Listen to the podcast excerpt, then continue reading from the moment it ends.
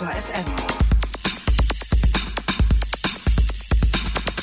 Hier ist der Antritt, die Fahrrad-Podcast-Sendung auf Detektor FM mit der Juli-Ausgabe 2020. Mein Name ist Gerolf Meyer. Und ich bin Gerolf Christian Bollert. Nein, Christian Bollert ist mein Name und du bist Gerolf Meyer. Schön, dass es wieder soweit ist. Antrittszeit. Genau, und schön, dass du so gut aufgelegt bist. Und äh, Christian, du bist jetzt sonst bin ich immer so ein bisschen moppelig, ne? Immer so ein bisschen sauer. Das hat er gesagt. Ihr merkt an dieser Stelle, auf welchem Gleis Christian heute unterwegs ist. Und äh, da du jetzt ja schon groß bist, Christian, habe ich beim letzten Mal dich nicht auf etwas hingewiesen.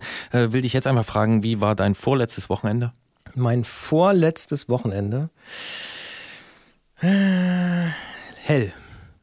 Mhm, man hat es geahnt. Warum war es denn so hell, Christian? Ich glaube, weil ähm, am 20. Juni der längste Tag des Jahres war. Ähm, was ich nämlich gelernt habe, ich dachte immer 21. Aber ist gar nicht immer der 21., sondern es ist auch wegen Mond und allem möglichen Kram ist irgendwie verschoben. Bitte keine E-Mails schreiben, wie es genau richtig ist. Schaltsekunde und so. Aber egal. Ähm, ja, es war schön sommerlich äh, hell. Und warst du draußen? Hast du das gemacht, was hoffentlich viele von euch gemacht haben, was ich auch gemacht habe? Ich habe nicht das gemacht, was du gemacht hast. Ich habe nicht die Nacht draußen äh, verbracht und bin mit dem Fahrrad irgendwo hingefahren, habe in der Hängematte gelegen und äh, mir die Sterne angeguckt. Aber ich war draußen tagsüber, so wie das normale Menschen machen, Gerolf, weißt du? Ja, ich war einfach beide Tage und die Nacht draußen. Ich hoffe, dass, äh, oder ich wünsche, ich wünsche es vielen Menschen, so viel Missionarentum sei mir erlaubt. Ich wünsche es vielen Menschen, dass sie wieder auch in diesem Jahr das schöne Erlebnis hatten, ein Campout zu veranstalten, also äh, in der kürzesten Nacht des Jahres draußen gewesen zu sein. Ich habe tatsächlich in der Hängematte gelegen, äh, gehangen. Wir hatten zwei wunderbare Tage zu sechst. Ähm, und ja, Christian, wie hast du das nur erraten? Gerolf, ich glaube, wir kennen uns schon so gut. Deswegen machen wir diesen Podcast auch zusammen. Schön, dass es soweit ist. Juli 2020, es geht los. Mit diesem Song.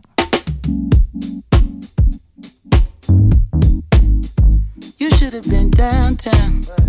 The people are rising. We thought it was a lockdown. They opened the fire. Them bullets was flying. Who said it was a lockdown? Goddamn lie. Oh my, time heals all, but you out of time now. Judge gotta watch us from the clock tower. Little tear gas cleared the whole place out. I'll be back with the hazmat for the next round. We was trying to protest and the fires broke out. Look out for the secret agents, they be planted in the crowd. Said it's civil unrest, but you sleep so sound like you don't hear the screams when we catching beat down. Staying quiet when they killing niggas, but you speak loud when we ride. Got opinions coming from a place of privilege. Sicker than the COVID, how they did them on the ground. Speaking of the COVID, is it still going around? Won't you tell me about the looting? What's that really all about? Cause they throw away black lives like paper towels plus unemployment rate. What, 40 million now? Killed a man in broad day, might never see a trial. We just wanna break chains like slaves in the south. Started in the north end, but we in the downtown. Riot cops try to block, now we got a showdown. Down. I hereby declare this to be an unlawful assembly, and in the name of the people of the state of California, You should have been downtown. The people are rising. We thought it was a lockdown. They opened the fire. Them bullets was flying. Who said it was a lockdown? Eine der großen Fragen, die sich viele vielleicht gerade stellen, ist, wohin fahren, wenn man Abstand halten soll? Orbit 360 schlägt 16 Gravel-Strecken in Deutschland vor, in jedem Bundesland also eine. Und die kann man mit oder ohne Wertung mit dem Geländerad oder auch mit allem anderen Fahrraduntersatz, den man so hat, fahren. Und darüber sprechen wir natürlich in diesem Podcast. Und wer eine dieser Strecken oder auch völlig andere unter die Räder nimmt jetzt im Juli, der wird sich wahrscheinlich mit ausreichend Flüssigkeit versorgen wollen. Wir sprechen mit Jens Klötzer vom Tourmagazin über das Thema Trinkflaschen und was da eigentlich alles drinsteckt. Es ist nämlich gar nicht so wenig, wie man eigentlich denken würde. Und es geht nicht um die Flüssigkeit, die da drin ist, sondern um das, was äh, sozusagen in der Trinkflasche an sich drin steckt. Sehr, sehr spannendes äh, Klingeln bei Klötzer. In der Ausfahrt des Monats, auch das eine kleine feine äh, Serie hier bei Detektor FM, erreichen wir Wiebke diesmal auf einer Mountainbike-Tour in der Schweiz. Und so viel darf ich schon spoilern. Wir hören zum Beispiel auch Kirchenglocken, Schweizer Kirchenglocken natürlich. Und wir sprechen mit ihr darüber, wie sie, ähm, ja, das Mikroabenteuer, du hast es schon so ein bisschen äh, erwähnt, äh, Hängematte hast du gesagt, aber sie hat auch ein Mikroabenteuer erlebt im Frühjahr Frühjahr und davon berichtet sie uns in der Ausfahrt des Monats. Und zusätzlich natürlich auch von dieser Tour in der Schweiz. Äh, und zunächst sprechen wir aber mit Marco Böhme, dem verkehrspolitischen Sprecher der Linksfraktion im Sächsischen Landtag, über das, was in den vergangenen Wochen unter dem Schlagwort Fahrradgate auch überregional bekannt geworden ist. Denn um die 1000 Fahrräder sind aus der Leipziger Asservatenkammer verschwunden. Der Vorwurf lautet, da haben sich Polizistinnen und Polizisten bereichert. Darüber müssen wir sprechen und das tun wir nach diesem tollen Song. Thank you.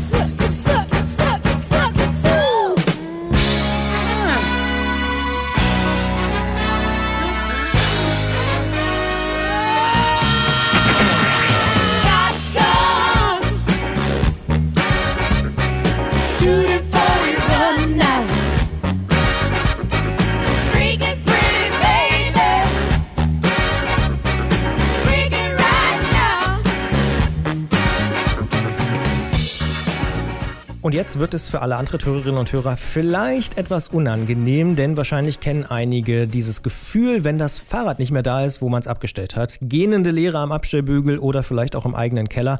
2019, also im vergangenen Jahr, sind in Deutschland rund 280.000 Fahrräder gestohlen worden. So steht es zumindest in der Kriminalstatistik der Polizei.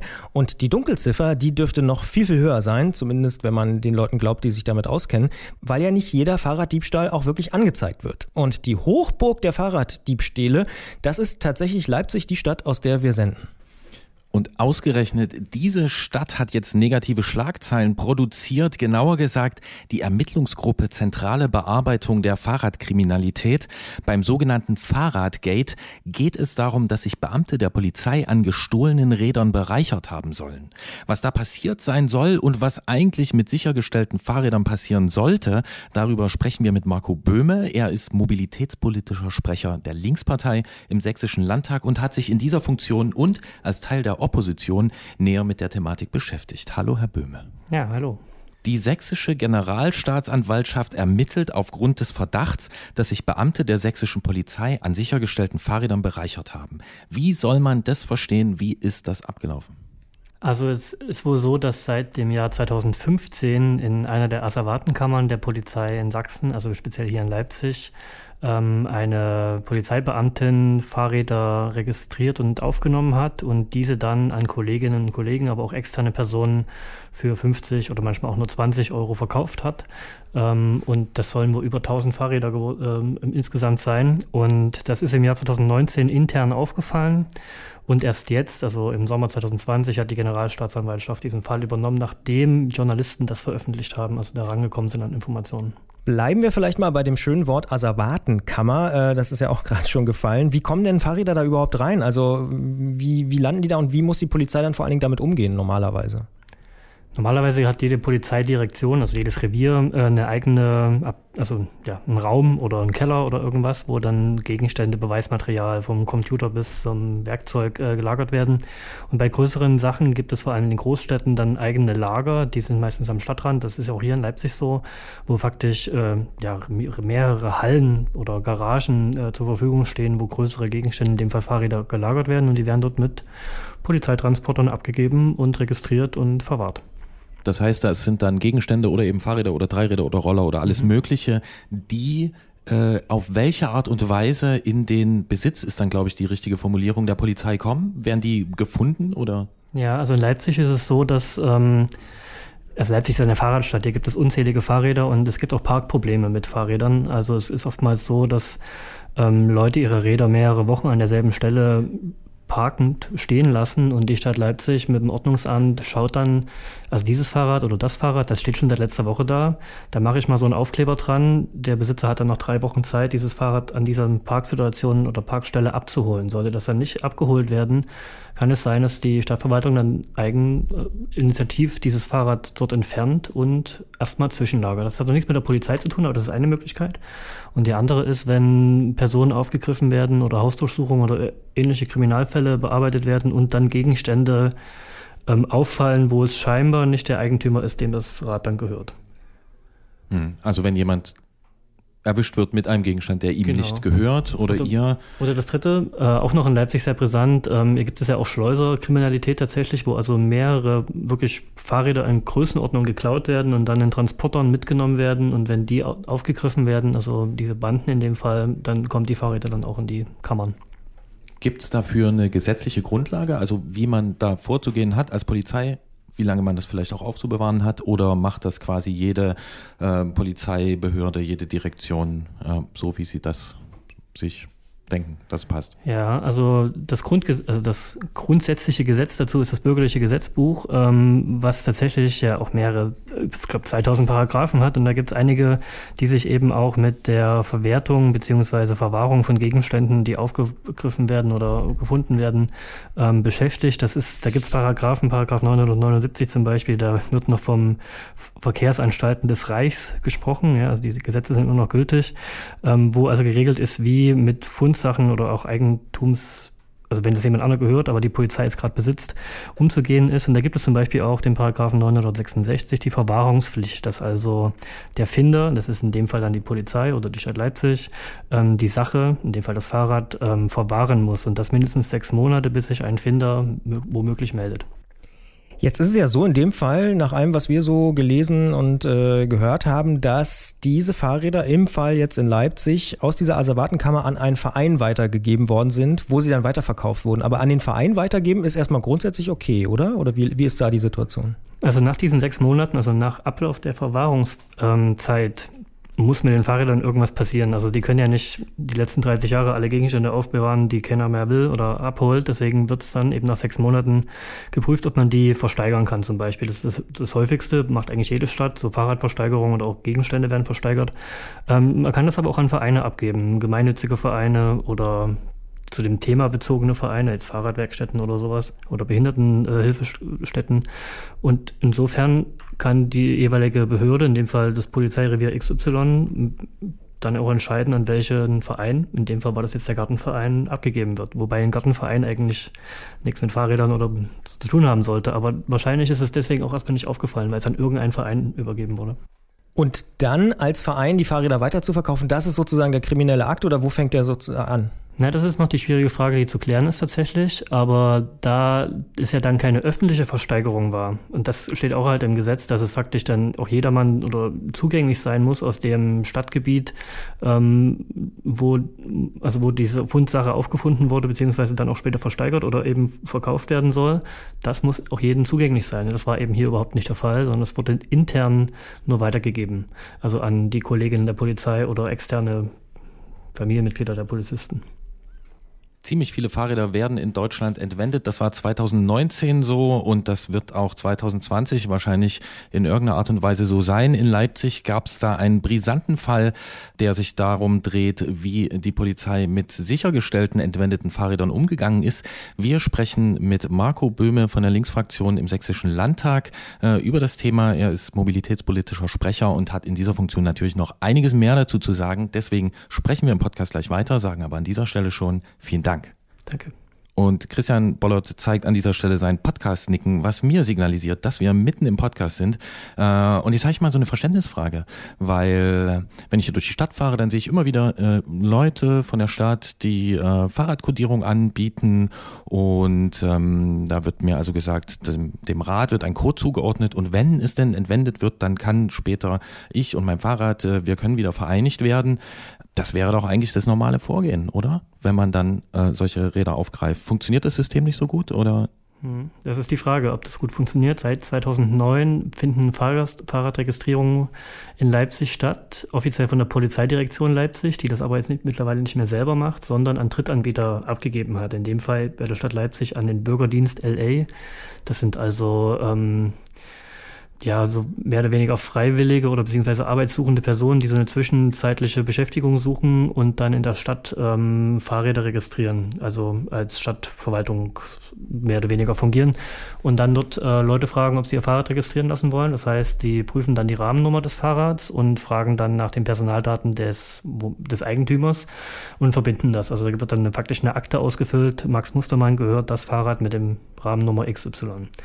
So, und diese Akte, und das ist jetzt die Frage, die mich beschäftigt, ist, was passiert danach? Also normalerweise müsste sie dann an die Polizeidirektion wieder abgegeben werden, das passiert wohl auch. Aber ob die dann auch bearbeitet wird, also ob die zum Beispiel digitalisiert wird ähm, zu dem Fahrrad, das ist die spannende Frage. Ähm, und meine Vermutung, beziehungsweise gab es Hinweise, die ich bekommen habe, dass einfach Tausende von diesen analogen Akten oder Blättern in der Polizeidirektion lagern und noch nie digitalisiert oder geschweige denn regelmäßig angeschaut wird. Das heißt, wenn dann jemand sein Fahrrad sucht, weil es geklaut wurde, ähm, dann kann er zwar seine Rahmennummer bei der Polizeidirektion melden, diese kann es aber gar nicht nachprüfen, ob die irgendwie im System ist, weil es nicht digitalisiert ist. Ja, jetzt sind wir hier natürlich auch ein überregionaler Podcast. Dann würde mich an der Stelle interessieren, können Sie Aussagen dazu treffen, ob das auch in anderen Kommunen äh, dieses Problem besteht und können Sie Aussagen zu einer Aufklärungsquote treffen?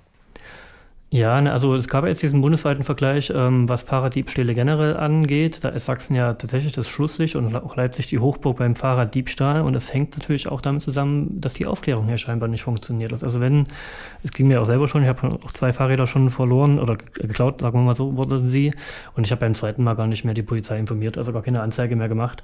Ähm, das heißt, hier gibt es also scheinbar viele Möglichkeiten für Diebe hier zu agieren, weil sie eigentlich davon ausgehen können, dass sie nicht geschnappt werden. So. Was es für Möglichkeiten mit der Registrierung in anderen Kommunen gibt, bin ich mir sicher, dass das in vielen Kommunen der Fall ist, dass man sein Fahrrad registrieren kann. Über welche Stelle, das ist dann sehr unterschiedlich. Entweder bei der Polizei selber oder vielleicht auch beim Fahrradladen oder in irgendeiner Fahrradwerkstatt. Das, das gibt, denke ich, viele Möglichkeiten. Hier in Leipzig passiert das eben über diesen Bürgerdienst LA, der so in Parks rumsteht und tagsüber Rahmennummern erfasst. Jetzt sind Sie ja Teil der Opposition in Sachsen. Dementsprechend ist quasi Ihre Aufgabe ja auch, die Regierung ähm, zu kritisieren.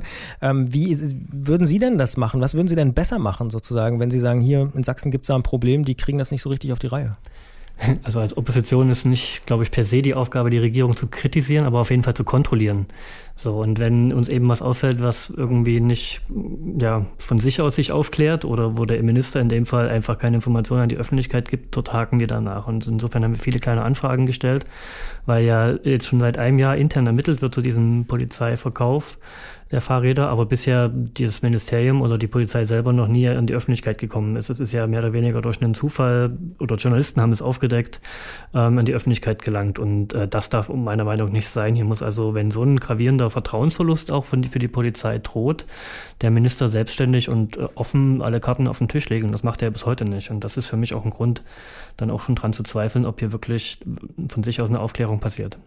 Liegt es daran, dass dieser Fall inzwischen deutschlandweit bekannt ist? Äh, heute hat zum Beispiel auch darüber berichtet, ein Haufen überregionale äh, Medien haben das getan. Oder gibt es da noch andere Details, die den ein bisschen brisant machen? Naja, es gab ja schon immer mal so kleinere Skandale oder Zwischenfälle mit der Polizei in Sachsen, beziehungsweise ja, also wir kritisieren tatsächlich sehr häufig, dass hier viele Dinge nicht aufgeklärt werden ähm, und da passt es einfach ins Bild. Die sächsische Polizei hat mal wieder was verbockt. In dem Fall jetzt Fahrräder verkauft oder vorher geklaute Fahrräder nicht ordnungsgemäß dann weitergegeben. Und meine, also ich will nicht sagen Vermutung, aber ich will zumindest nachgefragt haben, und das habe ich jetzt mit den kleinen Anfragen, also es gibt ja immer mal berichtet von verschwundenen Waffen, ja, bei der Bundeswehr oder auch Munition und aber auch bei der Polizei. Ist mal eine Maschinenpistole vor ein paar Jahren einfach verloren gegangen äh, in Grünau, das ist ein Stadtteil von Leipzig. Das ist so die Frage. Also wenn sowas häufiger vorkommt und ähm, ja scheinbar das Innenministerium oder die Polizei nicht von sich aus darüber danach informiert, sondern immer erst Journalisten oder Abgeordnete nachfragen müssen, ähm, ist dann schon die Frage, was passiert hier eigentlich mit den ganzen Dingen, die aufgegriffen werden oder in irgendwelchen Kammern lagern danach. Ja, was ich noch bemerkenswert fand, war einerseits die Anzahl der Räder, äh, die da äh, quasi in Frage stehen. Also es soll sich wohl in einem Zeitraum von vier Jahren um ungefähr 1000 Räder handeln. Mhm.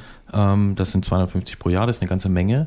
Und ähm, mich haben auch die Kundinnen und Kunden ein bisschen irritiert, weil da sind ja wohl auch einige in der sächsischen Polizei und nicht nur in der Leipziger. Genau, also es geht weit über Leipzig hinaus. Aus Dresden gibt es Polizeibeamtinnen, die da ähm, Fahrräder scheinbar gekauft haben. Es muss wohl auch so abgelaufen sein, dass es irgendwie doch sehr breit bekannt war innerhalb der Leipziger Polizei, weil wie komme ich sonst aus Dresden nach Leipzig gefahren und weiß genau, in welche Asservatenkammer, an welchen Kollegen ich mich dort anwenden muss, um mir dann auch ein Fahrrad auszusuchen. Also die Polizistinnen konnten ja real vor Ort sich anschauen, welches Rad sie jetzt für 20 Euro oder 50 Euro mitnehmen. Und wohin das Geld dann fließt, ist ja auch erstmal unbekannt gewesen, wahrscheinlich an die Hauptbeschuldigte, die diese Kammer geleitet hat. Das heißt, sie hat also privat auch Gewinn für sich selber erwirtschaftet. Das ist auch, auch nochmal ein, ein Aspekt, der sich unterscheidet von der normalen Versteigerung von Fahrrädern oder Gegenständen. Da muss nämlich dann der Gewinn an die Kommune äh, gegeben werden oder der Verein kann es behalten, aber nicht die Privatperson, die dort für die Kammer zuständig ist. Nach allem, was man bisher weiß, waren es auch ziemliche Schnäppchen, ne? so 50 bis 100 Euro für durchaus sehr, sehr teure Räder. Ja. Was würde denn Marco Böhme in seiner Funktion als Teil der Opposition im sächsischen Landtag äh, tun, wenn er die Möglichkeiten hätte, ähm, anders mit äh, gestohlenen Fahrrädern und anderem Diebesgut umzugehen? Also was, was, was für Möglichkeiten haben Politik und Verwaltung, äh, um Fahrraddiebstähle äh, einzudämmen oder dann anders zu verfolgen oder anders nachzubearbeiten, wenn sie denn passieren? Naja, es muss, denke ich, zunächst erstmal regelmäßige Innenrevisionen geben von solchen Beweissicherungslagern oder Asservatenkammern, um wirklich auch ähm, zu überprüfen, ob ja, das ordnungsgemäß eingetragen und auch wieder ausgetragen und rausgeschafft wird. Ähm, weil das ist auch eine kleine Anfrage, die ich gestellt habe, wie viele Dinge lagern eigentlich hier so in, in den Kammern in der Polizei in Sachsen und sind auch alle nach einem Verfahren zum Beispiel, also wenn irgendwie ein Kriminalfall XY behandelt wird und da gibt es Beweismittel, die werden gesichert und nach dem Abschluss eines Verfahrens müssten eigentlich diese Beweismittel wieder an die Zeugen äh, ausgehändigt werden. Da gibt es auch Meldungen, dass das ganz oft nicht mehr passiert, weil die tatsächlich weg sind, obwohl sie vorher registriert wurden von der Polizei als vorhandener Verhandlungsgegenstand zum Beispiel. Und das sind alles Dinge, da frage ich mich, das kann doch nicht wahr sein. So. Und also natürlich bei 20.000 Gegenständen kann mal sein, dass irgendwas verloren geht. Aber wenn das regelmäßig oder wie bei den Fahrrädern 1000 Stück äh, einfach so verschwinden können, da muss also was im System falsch äh, sein oder keine ausreichende Kontrolle oder Dienstaufsicht ähm, passieren. Und da, das wäre mein erster Punkt, dass man da wirklich mal gründlich hier alles auf den Kopf stellt, was hier in dieser Polizei in Sachsen abläuft. Ist Ihnen denn eine Stadt oder eine Region bekannt, die das vielleicht besser macht, wo Sie sagen, "Hm, von denen habe ich gehört, die haben das irgendwie, die kriegen das transparenter und besser hin? Naja, also generell Polizeiarbeit sollte natürlich demokratisch kontrollierbar sein und auch transparent arbeiten. Da fällt mir jetzt Berlin ein, die auch mit dem ähm, erstens nicht nur Antidiskriminierungsgesetz, was gerade aktuell verhandelt wird, sondern auch schon vorher mit äh, verschiedenen Transparenzgesetzen dafür gesorgt haben, dass zum Beispiel Polizistinnen und Polizisten äh, Nummern auf Uniformen bei Großeinsätzen bekommen, wo man sich also auch wirklich äh, beschweren kann, wenn es Vorfälle von ungerechtfertigter Polizeigewalt gibt. Also man, man den Polizisten auch identifizieren kann. Das Hauptproblem ist ja, gerade bei Großeinsätzen oder auch, auch nur bei privat, also bei kleineren Einheiten, wenn die vor der Haustür klingeln, man weiß nicht unbedingt, wie die Leute heißen. Und wenn dann was vorgefallen ist, kann man sie nicht unbedingt identifizieren, solche Personen oder schwarzen Schafe bei der Polizei. Das heißt, ein wichtiges Instrument ist für mich eine Nummerierung der Polizei, wo man sie dann später wieder aufgreifen, also darstellen kann. Aber das Wichtigere ist eine unabhängige Beschwerdestelle, also wo sich Bürger hinwenden können, denen was aufgefallen ist. Und so ist der Polizeiskandal ja, wo, also dieser Fahrradskandal ja auch auf, äh, in die Öffentlichkeit gekommen, dass also Leuten da was aufgefallen ist. Ähm, aber man braucht eine unabhängige Stelle. Also man kann nicht bei der Polizei anrufen und sich über die Polizei beschweren. Das darf nicht sein. Wir brauchen also ein externes Instrument oder Verwaltung, wo man sich hinwenden kann, vertrauensvoll. In der Hoffnung auf eine gute Nachricht zum Schluss möchte ich noch nachfragen, von den zwei gestohlenen Fahrrädern bei Ihnen jetzt persönlich, wie ist da die Aufklärungsquote? Null. Marco Böhme sitzt für die Linkspartei im Sächsischen Landtag, ist dort mobilitätspolitischer Sprecher, hat äh, mit einer persönlichen Aufklärungsquote äh, von null, äh, in was sein persönliches Fahrraddiebstahlserleben zu tun. Äh, wir wünschen ihm dabei viel Erfolg und äh, danken fürs Gespräch. Ja, vielen Dank euch. Bis dann.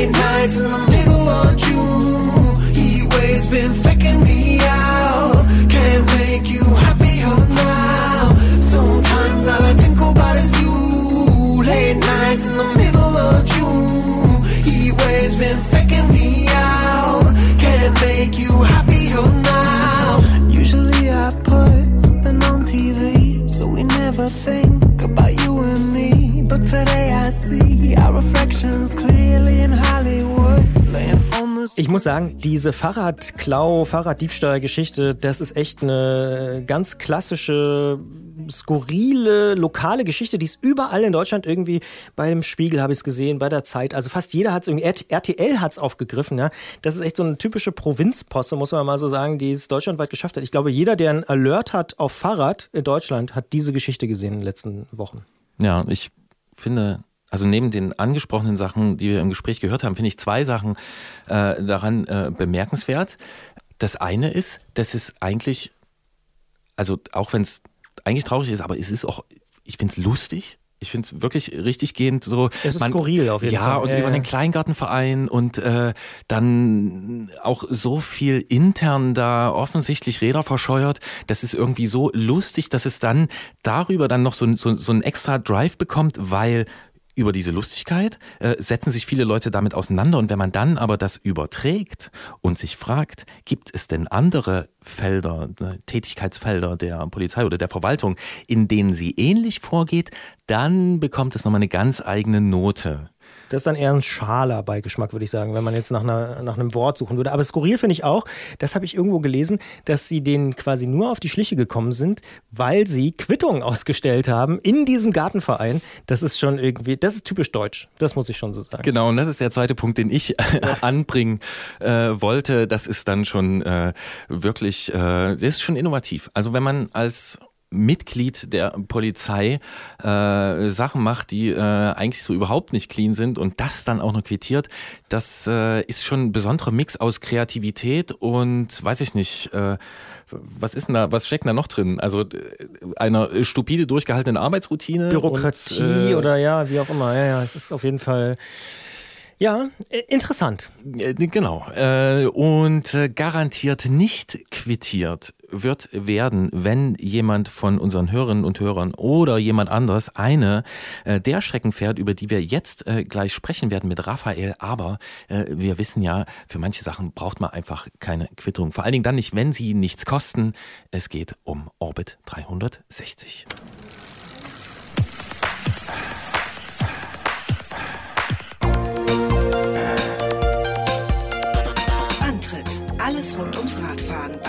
Detektor FM. Hier in Studio 1 ist es so richtig warm. Wir merken es, der Sommer ist da und alles ist in diesem Jahr ein bisschen anders. Wir haben in den zurückliegenden Ausgaben dieses Podcasts ausgiebig darüber gesprochen und uns unter anderem die Fragen gestellt, wie Fahrradrennen im Sommer 2020 aussehen mögen und wo und wie Menschen mit Fahrrad ihre freie Zeit verbringen werden. Ein neues Rennformat könnte da eine der Antworten darauf sein. Beim Orbit 360 geht es nämlich darum, zwischen dem 4. Juli und dem 6. September möglichst viele von 16 Gravel-Routen in allen 16 Bundesländern zu absolvieren. Germany's First Gravel Series ist der Untertitel der Veranstaltung und wir sprechen mit einem der Leute, die sich das Ganze ausgedacht haben, mit Raphael Albrecht aus Berlin nämlich und sagen an dieser Stelle Hallo Raphael. Hallo, liebe Grüße aus Berlin.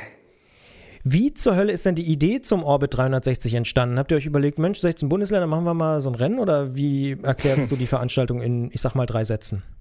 Nee, ähm, der Bengt Stiller, mein Partner und ich, wir kamen aus Marokko vom Atlas Mountain Race frisch zurück. Da hatten wir schon mal das Wort Corona, war da so langsam im Umlauf. Und ja, als wir dann zurückkamen und die ersten Rennen abgesagt wurden, ich werde dieses Jahr Transkontinental gefahren, noch ein paar andere große Rennen, ähm, haben wir uns überlegt, ob wir nicht irgendwas schaffen können, was man alternativ fahren könnte, weil man will ja trotzdem weiter Rad fahren, man will auch weiter trainieren, aber nur trainieren, ohne irgendwie ein Ziel vor Augen zu haben und ohne Rennen fahren zu können, schien uns dann auch nicht die beste, die beste Lösung zu sein.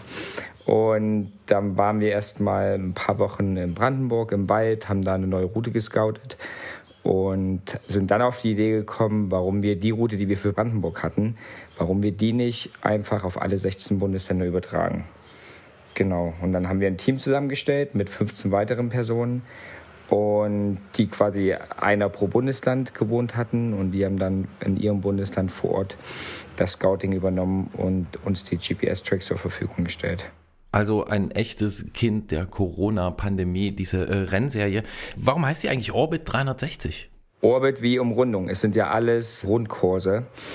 Ähm, wir wollten es den Leuten so einfach wie möglich machen und hatten uns dann überlegt, dass wir keinen offiziellen, also es gibt ja keinen offiziellen Startzeitpunkt und auch keine offizielle Startlocation. Ihr hattet ja schon gesagt, dieses Rennfenster beginnt vom am 4.7. und geht dann bis zum 6.9. Da können quasi so viel wie möglich Routen gefahren werden. Und die Leute können an jedem Punkt des Tracks raufgehen und dann quasi einmal 360 Grad rumfahren. Und die nehmen das über Komoot auf, verlinken uns und wir wissen dann quasi, der ist das gefahren und erstellen eine Rangliste. Und genau, Orbit ganz einfach Umrundung und 360 Grad einfach dazu. Du hast die Pandemie schon angesprochen. Ähm, würde es euer Rennen überhaupt geben, wenn es die Pandemie nicht gegeben hätte? Wahrscheinlich nicht in dem Format. Ich bin ja auch relativ neu noch in der Ultradistanz-Szene. Ich fahre seit seit gut anderthalb Jahren und hatte mir immer schon mal in den Kopf gesetzt, ein eigenes Rennen zu organisieren. Aber es ist ja in Deutschland auch nicht ganz so einfach, eine Veranstaltung mit Renncharakter aus dem Boden zu stampfen. Da gibt es ja schon ein paar Veranstaltungen, die nennen das aber auch offiziell nicht Rennen. Da ist es eher immer eine, eine Zusammenkunft von Leuten, die zufällig an einem bestimmten Tag zusammen eine Route fahren. Und genau da habe ich mich immer lange Zeit von abschrecken lassen. Ja, und durch diese ganze Orbit-Sache wurden wir quasi so ein bisschen gezwungen, uns jetzt mal wirklich Gedanken zu machen, ähm, was Neues zu suchen. Jetzt könnte man solche Strecken ja auch fürs Rennrad anlegen oder fürs Mountainbike und dann wären die vielleicht sogar ein bisschen einfacher, die offiziell zu bekommen als Veranstaltung. Ihr habt euch fürs Gravelbike entschieden. Warum das? Der Begriff Gravel ist natürlich sehr weit gefasst. Die Rennen, die Bengt und ich letztes Jahr selbst gefahren sind, das war im August das Silk Road Mountain Race und jetzt im Februar das Atlas Mountain Race. Das sind wahrscheinlich so die eine der härtesten Rennen, die es gibt in dem Bereich. Ähm, und da hieß offiziell auch immer, dass das ein Gravel-Rennen ist und Leute sind in Marokko auf jeden Fall mit einem Gravel-Bike zur Verzweiflung gebracht worden das ist einfach da, wo wir herkommen. Also es ist klar, wir, fahren beide kein Mountainbike, wir, wir haben beide ein Gravelbike. Das ist das, was wir gefahren sind. Das ist das, was wir gescoutet haben in Brandenburg. Und von dem her lag es nahe, einfach das auf die anderen Bundesländer zu übertragen und genau das den Leuten, die gescoutet haben, mit auf den Weg zu geben. Man muss aber auch dazu sagen, dass die Routen schon sehr unterschiedlich sind. Wir haben ja allein schon mit Berlin, Hamburg und Bremen auch drei Stadtbundesländer da. Berlin ist eine sehr harte Route, die auch schon sehr Mountainbike-lastig ist geworden, aber speziell Hamburg und Bremen werden auch Straßenteile, mehr Straßenteile mit sich bringen. Jetzt hast du das Scouting schon angesprochen und auch schon so erste, ich sag mal, Eindrücke, aber wie würdest du insgesamt sagen, sind die Strecken zu charakterisieren? Also gibt es irgendwie was, was alle verbindet, außer Gravel? Mm dass sie lang sind. Dass sie lang sind, dass sie hoffentlich an einem Tag absolviert werden können. Ähm, sind quasi, ich glaube, die kürzeste ist 220, das ist Berlin. Und die längste ist tatsächlich Bremen geworden mit 320 Kilometer. Da haben wir Bremen mit Bremerhaven, was ein Bezirk ist von Bremen, verbunden, weil wenn wir einfach nur eine Bremen-Umrundung gemacht hätten, wären wir wahrscheinlich nicht wirklich über 60 Kilometer gekommen. Es gibt nichts, was sie so krass verbindet, bis auf dass es Rundkurse sind. Aber wir haben total verschiedene Höhenmeter drin.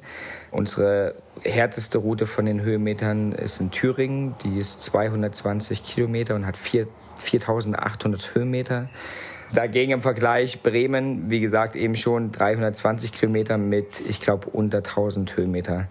Also die sind alle sehr verschieden. Ich würde nicht sagen, man kann alle mit, mit einem Fahrrad fahren, natürlich, aber es macht durchaus Sinn, Räder oder im speziellen Reifen zu wechseln. Also ich werde auch einige, ich möchte sehr viel fahren, ehrlich gesagt, und ich mache mir auch gerade schon Gedanken, welche Route ich mit welcher Bereifung fahren werde. Raphael Albrecht aus Berlin ist einer der Organisatoren des Orbit 360, einem, ja, auf ungefähr zwei Monate gestreckten Rennen in 16 Bundesländern auf 16 Rundkursen. Wir haben es eben schon gehört und gesagt, der längste Rundkurs befindet sich in Bremen. Äh, die anderen sind auch alle ganz lang, äh, haben mindestens eine zwei äh, ganz vorne stehen und darüber werden wir natürlich noch sprechen im zweiten Teil des Gesprächs, sagen aber an dieser Stelle schon vielen Dank. Vielen Dank. Und da sind wir auch schon im Podcast-Teil dieses Gesprächs. Äh, Wir haben es eben schon angedeutet, es sind sehr lange Strecken. Zum jetzigen Zeitpunkt sind noch nicht alle freigeschalten, noch nicht in allen Bundesländern, aber alle die, die freigeschalten sind, haben eine 2 vorne stehen, sind also über 200 Kilometer lang. Äh, Wen seht ihr denn da als Teilnehmende? Ähm, Das klingt ja dann doch schon eher so, als würde es in die sehr sportliche Richtung gehen. Und gibt es denn für diese Strecken jeweils ein Zeitlimit? Genau, ein Zeitlimit gibt es erstmal nicht. Wir haben auf der Webseite drei Pakete angeboten. Die Routen, die wir gescoutet haben, werden erstmal für jeden Menschen kostenlos auf Komoot zur Verfügung gestellt. Ähm, und nicht nur auf Komoot, zusätzlich auch noch als GPX-Download auf unserer Webseite. Das heißt, die Leute, die sich mit ihrer Familie ein schönes Wochenende machen wollen, die gern ihr Zelt dabei haben, die die Routen auch gerne mit ihrem E-Bike erkunden wollen, die können einfach die GPS-Datei nehmen oder die Route von Komoot nehmen und fahren das und wir freuen uns einfach, dass wir Leute aufs Bike bringen. Dann gibt es natürlich nochmal den zweiten Strang und der geht schon in diese Rennrichtung. Da ist es wichtig, dass die Leute das als Single Stage fahren. Das heißt, die müssen tracken mit ihrem Navigationsgerät, ob das ein Garmin ist, ein Wahoo oder ein Handy. Das ist in dem Sinne erstmal egal, aber sobald sie den Track gefinisht haben, müssen die den auf Komoot hochladen und unseren Orbit 360 Account auf Komoot verlinken. In dem Punkt wissen wir, dass jetzt zum Beispiel jemand in Sachsen eine Route gefinisht hat und können bei uns auf der Webseite eine Rangliste erstellen. Das heißt, ganz kurz zusammengefasst, man braucht einen Komoot-Account, um beim richtigen Rennen mitzufahren, aber die Strecke an sich kann man sich auch so runterladen als GPX-Track. Genau. Und man braucht kein keinen kostenpflichtigen Komoot-Account. Die Routen kann man sich ganz normal runterladen und um eine Route auf Komoot hochzuladen, braucht man keinen kostenpflichtigen Account. Das ist für jeden ganz normal frei zugänglich. Wir haben aber auch in dem Paket ein Komoot-Voucher für drei Regionen, ist auch damit inbegriffen. Jetzt haben wir schon gehört, es sind also sowohl die äh, reifenwechselnden Sportler, die sich auf lange äh, Single-Etappen äh, vorbereiten äh, wollen in eurem Blick, als auch Familien oder auch E-Biker, die das also ein bisschen in längeren äh, Zeitabständen fahren äh, können. Die habt ihr auch im Blick. Wie viel Wettkampf steckt denn in dieser, in dieser, in dieser Sportklasse, die du da eben skizziert hast? Also wie funktioniert diese Wertung dann am Ende und was gibt es zu gewinnen? Gibt es was Genau. zu gewinnen? Mm, Es wird nichts zu gewinnen geben, außer Ruhm und Ehre. In diesen Rennen gibt es ja nie was zu gewinnen. Ähm, wir arbeiten mit zwei, drei kleineren Sponsoren zusammen, aber das, äh, wir, wir können da nichts, also keiner verdient irgendwie einen Cent daran. Das ist alles Spaß und Freude und Preise jetzt noch groß, das, das können wir einfach nicht machen. Und es ist auch, der Spirit im Bikepacking ist auch so, dass man nicht fährt, um etwas zu gewinnen. Zum Punktesystem. Es wird für jeden, der die Route finisht, 300 Punkte geben.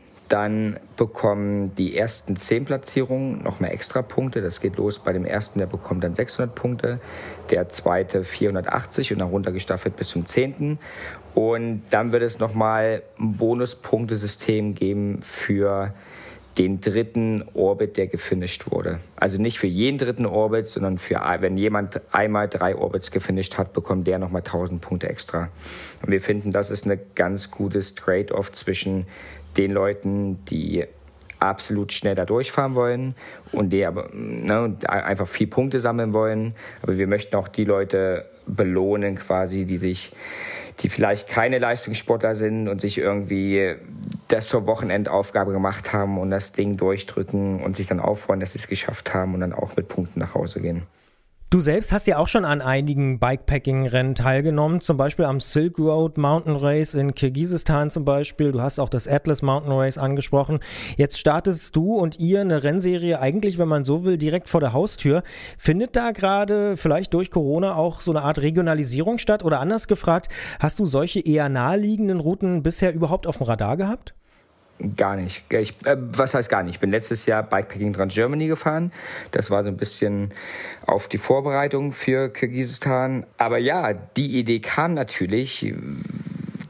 Die ist einfach jetzt daraus entstanden. Warum muss man jedes Mal um die ganze Welt fahren, wenn man so viel coole Sachen vor der Tür hat? Und ich war im letzten Jahr viel reisen, auch dann mit dem Rad reisen und habe viel entdeckt und hatte auch schon ein bisschen Angst, dass wenn ich jetzt zurück nach Deutschland komme, dass ich hier in so ein Loch fall, weil ich es einfach langweilig finde, Fahrrad zu fahren. Und bis ich dann in die Wälder in Brandenburg gegangen war und völlig überrascht wurde, wie schön es eigentlich ist und wie gut man hier ähm, Offroad Fahrrad fahren kann.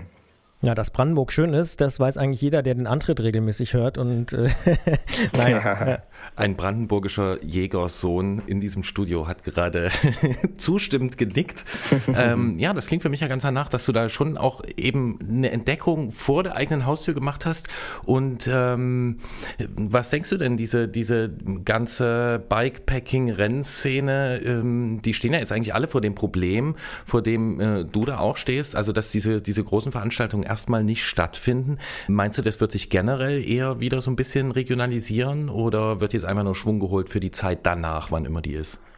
Das ist gut möglich. Ich glaube, die Rennen werden nächstes Jahr alle ausgebucht sein. Die Leute werden nächstes Jahr natürlich brennen. Also ich inklusive. Ich wollte dieses Jahr TCR fahren. Ich werde mich freuen, wenn ich es nächstes Jahr fahren kann. Aber klar, Leute fangen jetzt an, vor der Tür rauszugehen und daraus können sich durchaus noch weitere Rennen entstehen lassen. Was ich mich ja frage, jetzt wo du Brandenburg so entdeckt hast, ob es vielleicht auch Parallelen bei dir zu Gerolf geben könnte. Den stelle ich mir immer so vor, dass er Stunden oder Tage lang vor irgendwelchen Karten sitzt und sich Routen überlegt. Und das müsst ihr ja jetzt auch gemacht haben. Oder haben das andere Leute gemacht und dich interessiert es gar nicht so sehr, so Tracks zusammenzustellen? Ich liebe Routenplanung. Ich habe teilweise, ich sitze ich sitze mehr vorm Rechner und plane die Routen, als ich dann letztendlich abfahre. Also mir macht das super viel Spaß, aber für Orbit 360, das muss ich nochmal sagen, ich habe ja nur die Brandenburg-Route gescoutet. Wir sind ja insgesamt ein Team von 16 Leuten und ich habe ja nicht jedes Bundesland selbst gescoutet. Also das hat quasi die Person vor Ort gemacht und hat mir die GPX-Datei zugeschickt und wir verwalten quasi als Headquarter in Berlin, Bengt und ich alles und fügen alles zusammen. Ja, was Christian da noch nicht verstanden hat. Also ich ich freue mich erstmal über deine Charakterisierung oder über deine Vorstellung. Das Tolle ist ja am Routenplan, dass man die Route dann zweimal erlebt, nämlich einmal in der Vorstellung, wenn man mhm. äh, vor der Karte sitzt oder vorm Rechner und dann äh, in der Realität. Und in der Realität ähm, muss ich sagen, äh, als ich das gehört habe mit, okay, es gibt 16 Routen in 16 Bundesländern, da habe ich gedacht, hey, das ist ein cooles Ding. Denn ich habe eigentlich noch so einen geheimen Wunsch, den wollte ich jetzt hier mal kundtun. Ich find's cool, was ihr macht. Ich find's aber ein bisschen schade, dass es Rundkurse sind.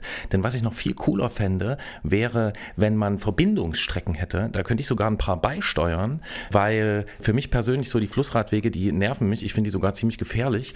Das heißt, dieses ganze Gravel-Ding, mhm. das, das, das finde ich, hat äh, meiner Meinung nach noch ziemlich viel Potenzial. Ähm, denkt ihr da auch noch weiter? Macht ihr das jetzt als Einmalgeschichte oder sagt ihr, hey, wir könnten jetzt eigentlich daraus auch ähm, was entwickeln, was so in Richtung Streckennetz geht? Ja, wir gehen definitiv weiter. Wir sind jetzt gerade absolut am Limit, was das Arbeitspensum angeht. Also es geht jetzt seit ungefähr drei Monaten schon und viele Leute fragen sich immer, warum man für so ein unsupported Rennen eigentlich Startgebühr bezahlen muss. Habe ich mich wahrscheinlich, als ich angefangen habe, diese Rennen zu fahren, auch gefragt, muss das so teuer sein? Kann man das irgendwie oder wie entsteht der Preis erstmal? Also ich sitze seit drei Monaten wirklich Vollzeit an der Sache dran und wir haben Ideen für nächstes Jahr und die gehen in alle möglichen Richtungen, aber das müssen wir schauen, wenn die Saison vorbei ist. Jetzt gerade haben wir noch so viel Arbeit vor uns, dass wir diese Saison gut rumkriegen wollen. Und nächste Saison, genau, zum Beispiel Bundesländer verbinden, ist eine Variante. Für dieses Jahr haben wir gedacht, dass Rundkurse total einfach sind, weil wir wollten die Einstiegshürde für die Fahrer so niedrig wie möglich halten. Damals wussten wir zum Beispiel noch nicht, ob man überhaupt in viele Bundesländer reinkommt, ob man nur die zwei, drei Nachbarbundesländer fahren kann. Und deshalb war das Kriterien für die Routenplanung immer, dass zwei, drei kleinere Städte dabei sind, die einen Zug haben, einen Bahnhof Und für die Leute, die ein Auto haben, ist es ja eh relativ egal. Und dann war eben dieses Kriterium immer gegeben, die Leute können starten, wo sie wollen auf der Route. Sie fahren einmal rum und schicken uns den Track, weil ja, da muss man, ist man nicht gezwungen, zu irgendwelchen Städten jetzt zu fahren und dann hat man gef gefinisht mitten in der Nacht und kommt nicht mehr nach Hause, sondern so kann das jeder selbst für sich ein bisschen planen, wie es ihm am besten passt. Eine Frage muss mir als Brandenburger noch erlaubt sein. Was ist denn der Teil oder der Part von dem Brandenburger Rundkurs, wo du gesagt hast, wow, das hätte ich nicht gedacht, dass das in Brandenburg ist? Das kann ich relativ einfach sagen, Schmöldesee. Ich weiß nicht, ob du den kennst. Östlich vom Schmöldesee geht ein Uferweg lang, der macht so wahnsinnig Spaß. Also da kommt man aus dem Grinsen nicht mehr raus, wenn man den fährt und dann, wenn man ihn im besten Fall abends fährt. Ich glaube, viele Leute werden in Potsdam starten, weil es einfach nahe liegt, da kommt man leicht hin. Von dort muss man nicht noch irgendwo hinfahren, dann kann man direkt rauf auf die Strecke. Dann würde man, je nachdem, wie schnell man fährt, wahrscheinlich gegen Sonnenuntergang am Schmöldesee vorbeikommen und das ist super schön. Also ich habe selbst beim Scouten bin ich nicht mehr rausgekommen aus dem Lachen. Also ich war so überrascht, wie viele coole Ecken es gab. Wir haben im Süden viele coole Ecken, auch sehr sandige Ecken. Das muss man natürlich auch noch mal ganz klar sagen. Wir sind ein Offroad-Rennen. Wir haben auch Straße dabei, aber nur dann, wenn es sich nicht vermieden ließ. Und wenn ich zum Beispiel für meine Route die Wahl hatte zwischen da liegt ein Spielplatz gerade vor der Tür oder rechts daneben geht eine Bundesstraße lang, wo die Autos mit 120 km/h einen Meter an einem vorbeirasen, ähm, wird die Route über den Sandkasten gehen. Deshalb breite Reifen sind erwünscht. Wer also in diesem Sommer noch nichts vorhat, vielleicht auch äh, viel Zeit hat und ein Fahrrad, bei dem man die Reifen wechseln kann, äh, der kann sich das ja überlegen. Es steht äh, zu erwarten, dass da bei 16 Routen einige Spielplätze dabei sind. Ja, äh, Raphael Albrecht ist einer von den Menschen, die das Orbit 360 organisieren. Man äh, erreicht sie oder erreicht das Rennen über orbit360.cc und äh, wir sind gespannt, was draus wird und sagen Danke für das Engagement und viel Erfolg. Ich danke. When I think that I'm over you, I'm overpowered.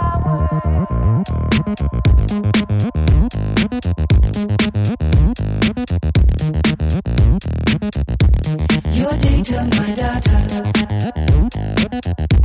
The chromosomes match. Exact as in matter. These aberrant feelings.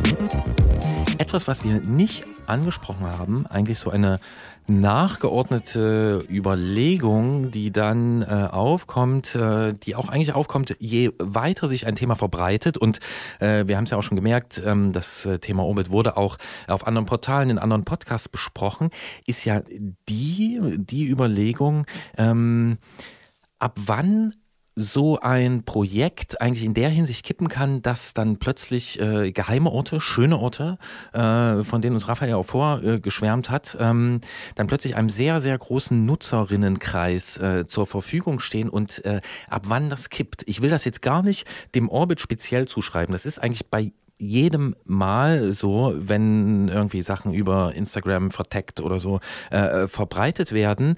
Äh, aber das ist mal zu beobachten. Das wünscht man natürlich nicht, dass das dieser Strecke passiert und vor allen Dingen auch nicht durch Orbit, weil das ist ein cooles Projekt. Aber äh, das fiel mir dann im Nachgang so noch ein dazu. Aber ist das nicht elitär?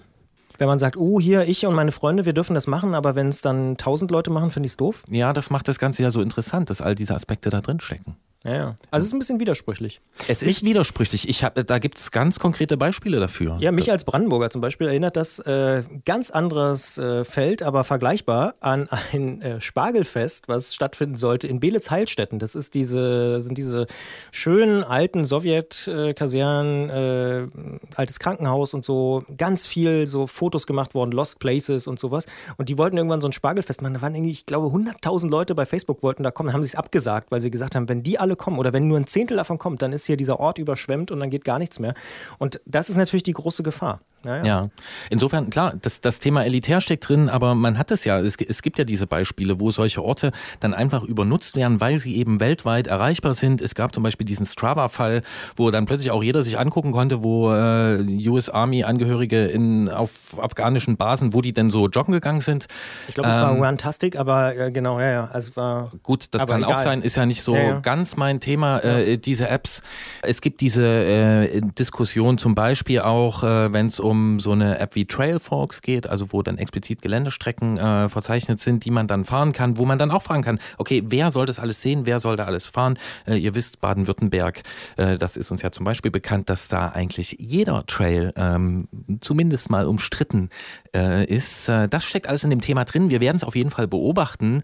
Und ich muss aber auch sagen, ich habe mir äh, so ein bisschen vorgenommen, mir das mal anzuschauen und vielleicht die eine oder andere Orbitstrecke in diesem Sommer unter die Räder zu nehmen. im und Saarland. vielleicht. Ja. Christian, da musst du dann, da musst du, da musst du schon mitkommen, dass ich dir davon erzähle. Äh, aber eins, was ich oder wir auf jeden Fall mitnehmen werden, ist eine oder mehrere Trinkflaschen. Was hast du gedacht, als wir gesagt haben, äh, Herr Bollert, wir sprechen diesmal über Trinkflaschen? Ich glaube, es war sogar mit meine Idee. Ach so. Dann so, so sieht ein klassisches Eigentor aus, aber diese Idee hast du mal vor einer gewissen Zeit geäußert und wir haben sie wieder aufgegriffen. Ja, wir sprechen über Trinkflaschen und wie schon gesagt, es steckt mehr drin, als man denkt und Herr Klötter ist halt eben ein Allround-Techniker, der uns auch alle Fragen dazu beantworten kann. Klingeln bei Klötzer. Die Technikfrage beim Antritt auf Detektor FM.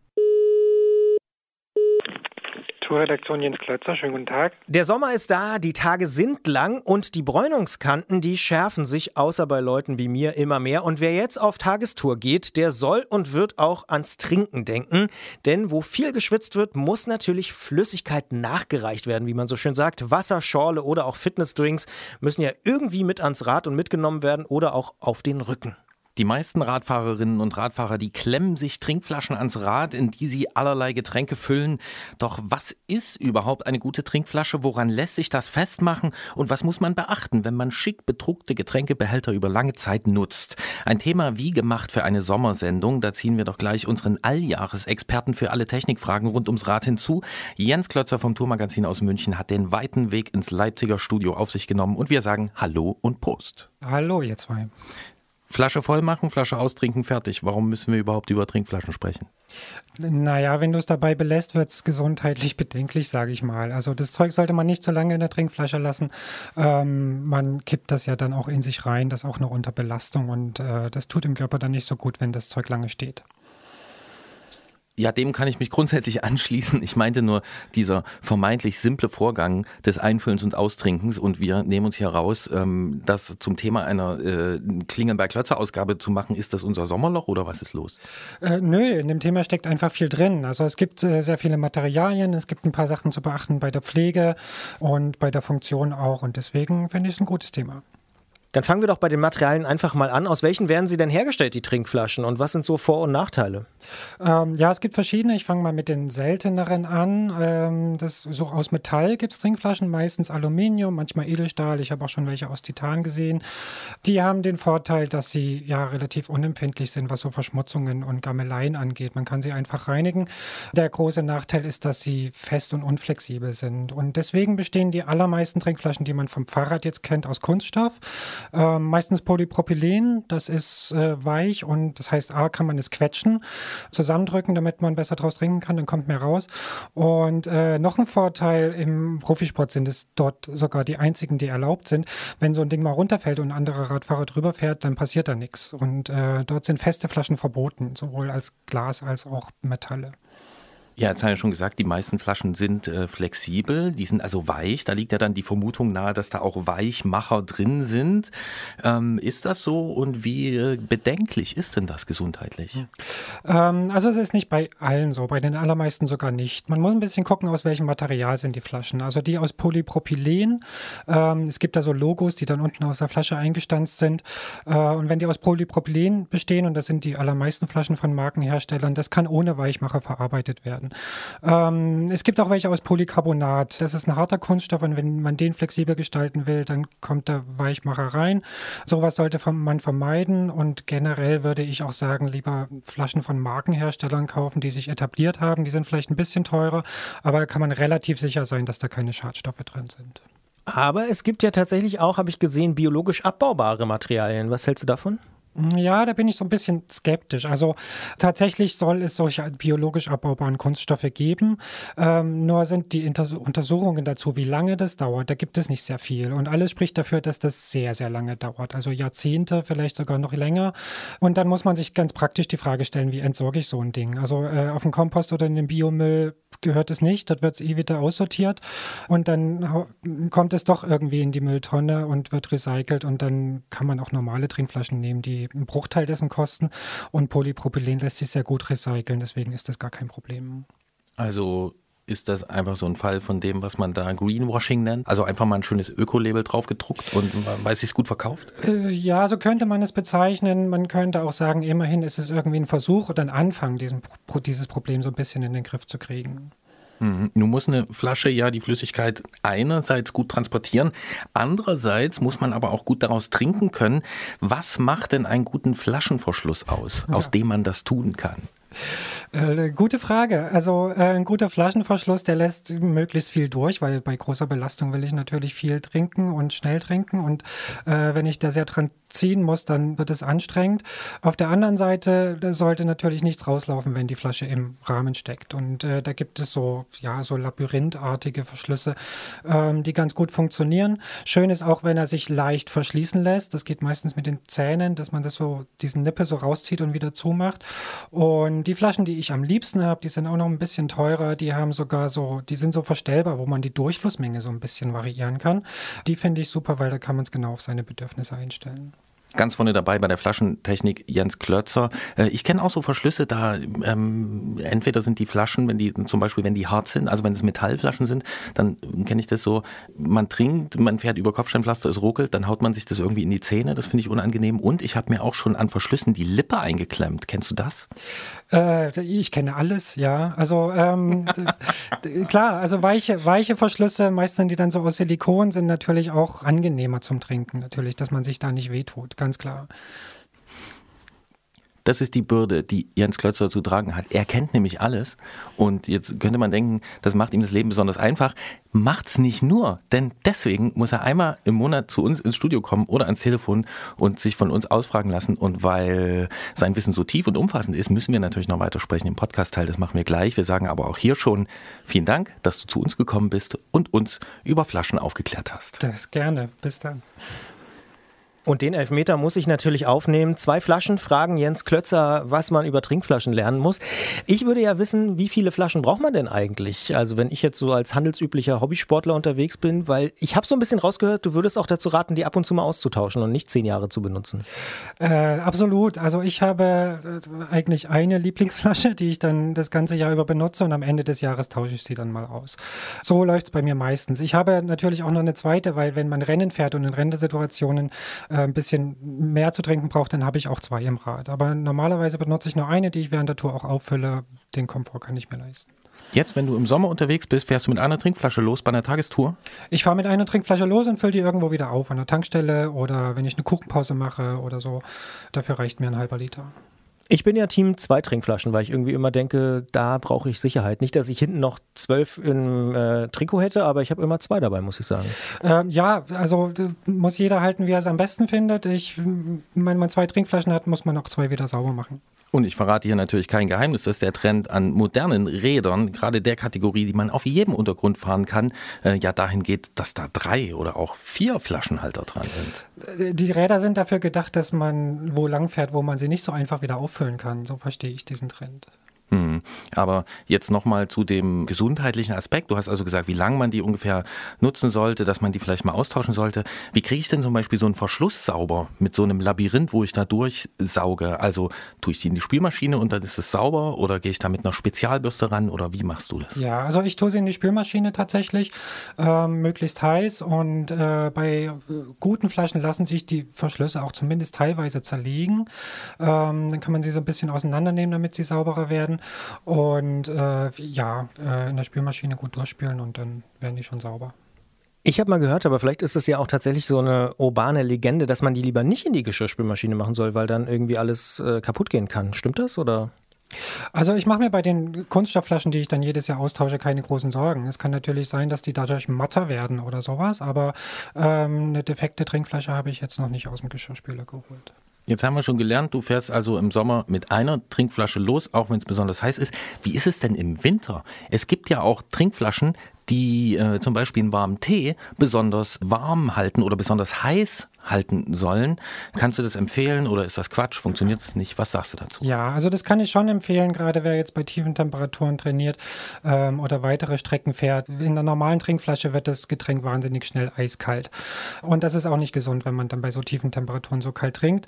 Und da gibt es so Thermos-Trinkflaschen, auch aus Kunststoff, die so doppelwandig sind. Da passt zwar- nicht ganz so viel rein, aber die funktionieren in begrenztem Maße. Also man kann sich das nicht so vorstellen wie bei einer richtigen Thermoskanne, dass man dann nach, nach Stunden ein Heißgetränk rausholen kann.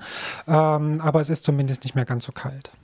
Jetzt hast du erzählt, dass du nur eine einzige Trinkflasche äh, benutzt und noch eine zweite hast, ich sag mal so für Rennen. Aber ich würde jetzt mal eine These wagen. Liegt das vielleicht auch daran, dass du einfach an deinem Rad nicht zwei äh, Halter haben möchtest? Also findest du es ästhetisch doof? Äh, nö, das finde ich ästhetisch nicht doof. Ich habe sogar zwei Halter dran, aber ich fahre meistens nur mit einer Trinkflasche los. Ja, und jetzt können wir dich natürlich festnageln. Jetzt musst du uns natürlich noch über deinen Flaschenhalter erzählen. Was macht denn einen guten Flaschenhalter aus? Ja, das ist auch nicht so trivial. Also ein guter Flaschenhalter muss die Flasche natürlich auch auf ruppigem Untergrund festhalten, dass sie nicht rausfliegt. Er klappert nicht. Äh, er klappert nicht, aber trotzdem muss die Flasche leicht rausgehen. Wenn man da wahnsinnig dran zerren muss äh, und auch Probleme hat, sie wieder reinzustecken, ist er auch nicht gut. Und es gibt da auch Toleranzen. Also die Flasche sollte zum Flaschenhalter passen. Vielleicht muss man da mal ein bisschen rumprobieren, dass es gut passt. Hast du da eine Materialpräferenz? Weil da gibt es ja einige.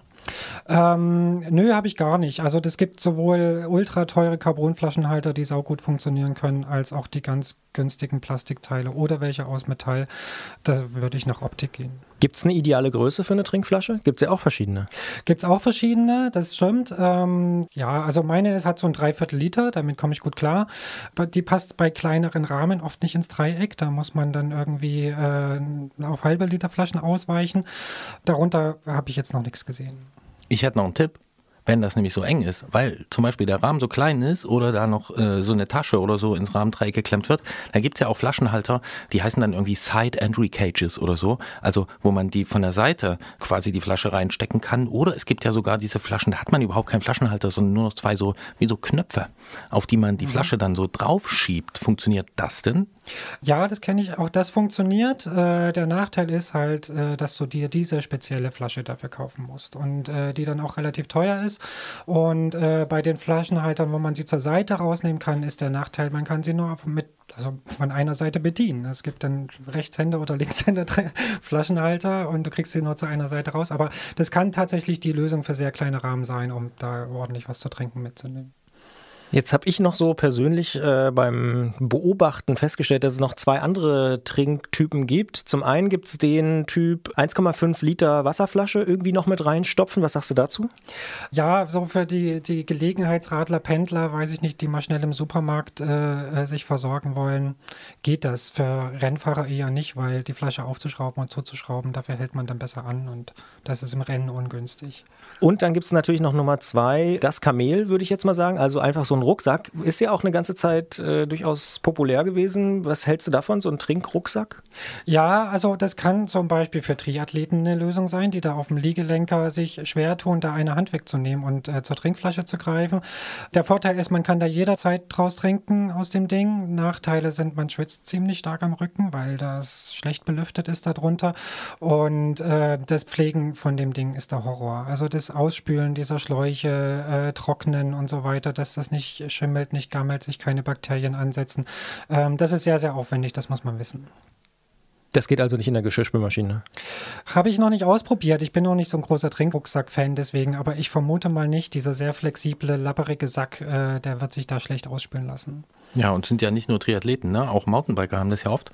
Wenn zum Beispiel eine Kinematik, ein Federbein, was im Hauptrahmen steckt, äh, die Montage einer klassischen Trinkflasche verunmöglicht. Oder, was mir auch noch einfällt in dem Zusammenhang, es gibt ja auch schon Triathlon-Fahrräder, die haben die Trinkflasche quasi in den Rahmen als aerodynamisches Feature integriert.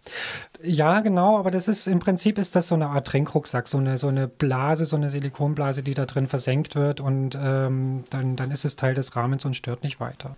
Ich habe noch eine ganz entscheidende Frage. Was kommt in deine Trinkflasche eigentlich rein? Ähm, also bei mir in aller Regel nur Wasser tatsächlich, äh, weil das auch die Pflege erleichtert. Ja? Wenn du zuckerhaltige Getränke drin hast, dann äh, geht es schneller mit den Bakterien und der Gammelei. Und bei mir kommt in der Regel nur Wasser rein, was ich dann eben auch nachfülle. Äh, wenn es jetzt irgendwie im Renneinsatz ist und man sich über die Ernährung Gedanken machen muss, dann kommt da auch schon mal was, was man sich als Energielieferanten auch zuführen kann. Dann kommt dann äh, entweder zuckerhaltige oder, oder so Fruchtzuckergetränke rein. Das gibt es auch. Hm, Und spätestens jetzt ist bewiesen, dass das Thema Trinkflasche durchaus ein breites und weites ist. Und da habe ich noch nicht mal mein letztes Geständnis hier abgegeben äh, oder gemacht, was mir eben noch eingefallen ist. Ich bin gespannt. Wir haben jetzt natürlich hier, weil das ja hier der Techno-Club ist, über äh, die technischen Aspekte von Trinkflaschen gesprochen, aber äh, meine vorsichtigen Beobachtungen haben ergeben, dass es ja auch noch einen optischen Aspekt gibt. Es gibt sogar Leute, die sammeln Trinkflaschen mit bestimmter Bedruckung, zum Beispiel von bestimmten Herstellern oder von bestimmten Marken. Ich muss gestehen, ich bin einer davon. Äh, ich auch. Ich sammle Trinkflaschen von Profiteams. Also so sporadisch, wenn mir eine unterkommt, äh, nehme ich die mit und die benutze ich dann auch tatsächlich nicht, weil ich äh, nicht möchte, dass die den Trinkflaschenhalter zerkratzt. In diesem Moment hat Christian Bollert seine flache Hand an die Stirn gehalten und ich muss aber sagen, wir müssen ihn überstimmen. Auch bei mir stehen ein paar Trinkflaschen zu Hause, die ich eigentlich nicht benutze. Die finde ich einfach nur schön oder die haben einen besonderen Wert. Und damit sieht man mal wieder, dass jedes Technikthema, sei es auch vordergründig noch so rational, ganz tief im Innern auch noch einen sehr irrationalen Kern hat. Trinkflaschen sind ein Thema davon. Jens Klötzer hat mit uns darüber gesprochen. Wir sagen vielen Dank dafür. Ich danke euch. Und ich werde weiter meine Profi-Trinkflaschen einfach benutzen. Die sind total zerkratzt mittlerweile zum Beispiel. Aber hey, danke dir. Hi Freaks, look at me. Autogramme Gegenüber einer Welt, deren Umriss uns gefällt. Das Geld steht schon bereit. Hast du morgen Zeit? Nein, ich auch nicht. Was sein muss, das muss schließlich sein. Ganz klein am Horizont kann man Dinge sehen, Dinge, die wir nicht verstehen. Das Geschehen uns auseinandergehen hinein in einen Wald aus Zeichen. Die Weichen sind gestellt in einer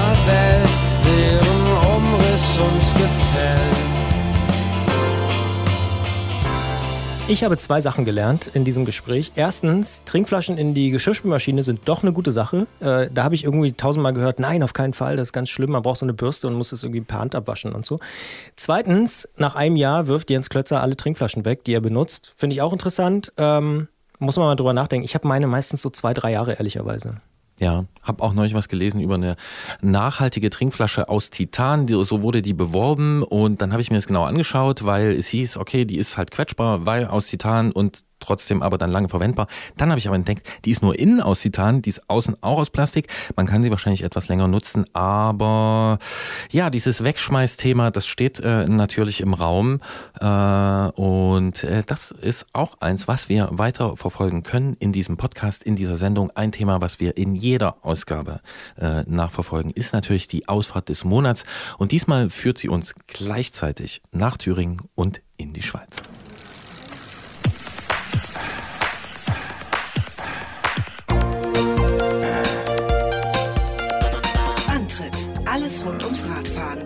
Detektor FM. Regelmäßige Hörerinnen und Hörer, die wissen es natürlich längst, der Antritt ist keine Einbahnstraße. Wir möchten euch nicht nur vom Fahrradfahren erzählen und drüber sprechen, nein, wir wollen davon hören und von euch erzählen lassen, was ihr so erlebt habt. In unserer Serie Ausfahrt des Monats geht es nämlich um eure Erlebnisse auf dem Rad, von der Weltreise bis auch zur kurzen Fahrt beim Bäcker oder ähnliches.